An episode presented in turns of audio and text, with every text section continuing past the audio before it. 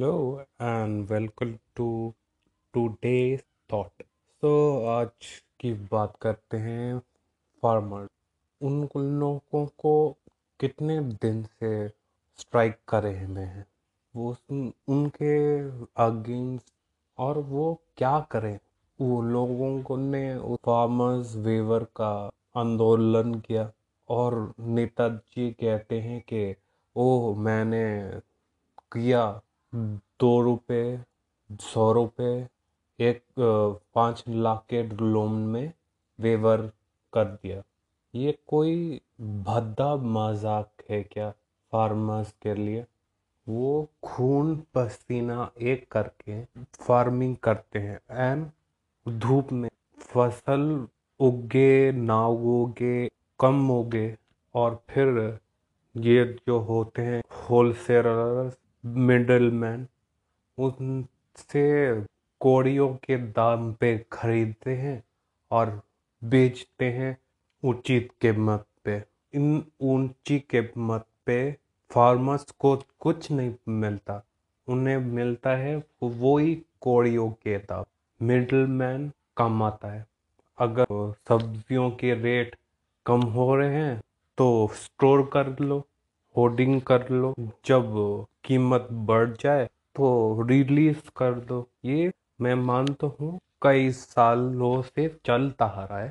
कांग्रेस के भी टाइम था एंड बीजेपी के टाइम भी है, उसको ब्लेम नहीं कर सकते किसी एक सरकार पे। लेकिन ये वादा किया था कि फार्मर्स को न्याय मिलेगा एंड उसके लोन्स माफ करे जाएंगे या फिर एक हद तक वेव ऑफ करे जाएंगे या फिर सुविधा मिलेगी उनको मार्केट में पहुंचने की।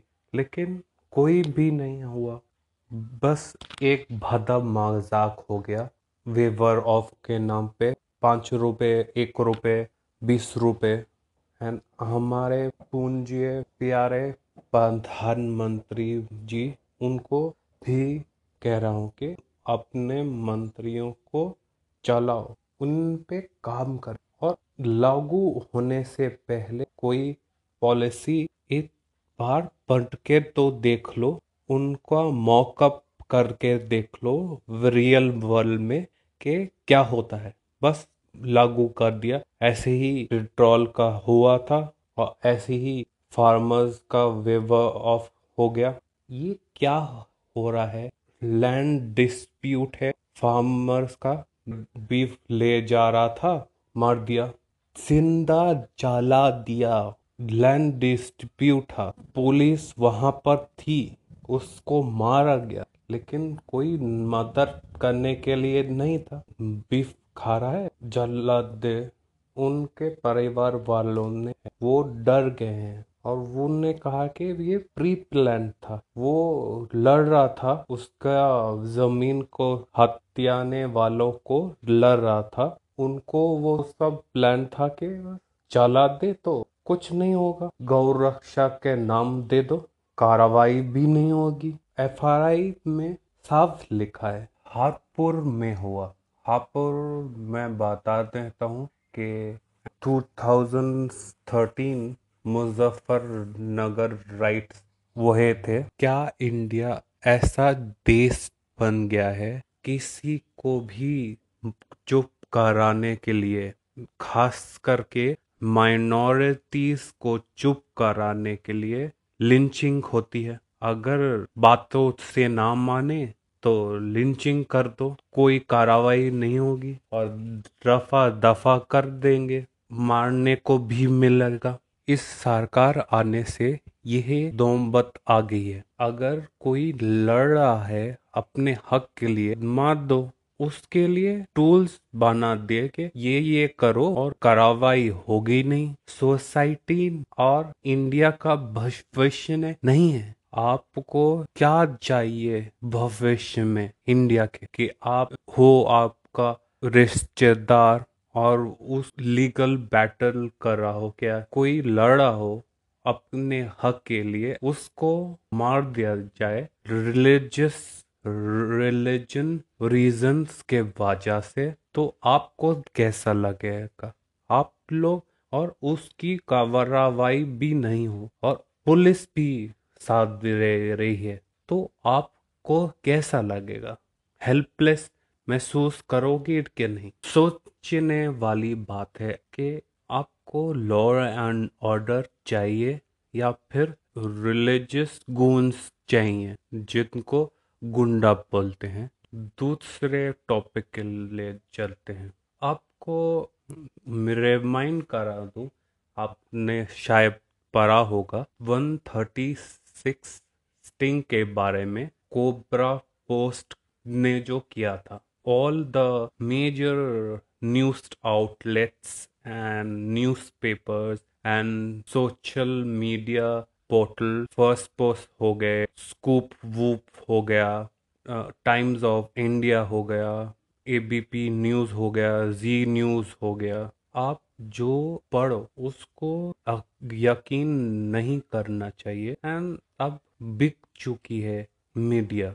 एक द वायर, ऑल्ट न्यूज जैसे कुछ हैं पोर्टल्स जो के फेयर न्यूज बताते हैं, बायस होके कोई पॉलिटिकल पार्टी के अगेंस्ट नहीं बोलते, बस अपना ओपिनियन रखते हैं, असली इन्वेस्टिगेटिव जर्नलिज्म करते हैं। मैंने देखा कि एक और व्हाट्सएप मैसेज के यूपी में मारा एक सिख को, ये न्यूज व्हाट्सएप चला जा रहा है, लेकिन अकाल न्यूज में उसका खुलासा किया कि न्यूज पुरानी है एंड आसाम में हुई थी और वो चाइल्ड ट्रैफिकर था, उसको इसलिए मारा जा रहा था।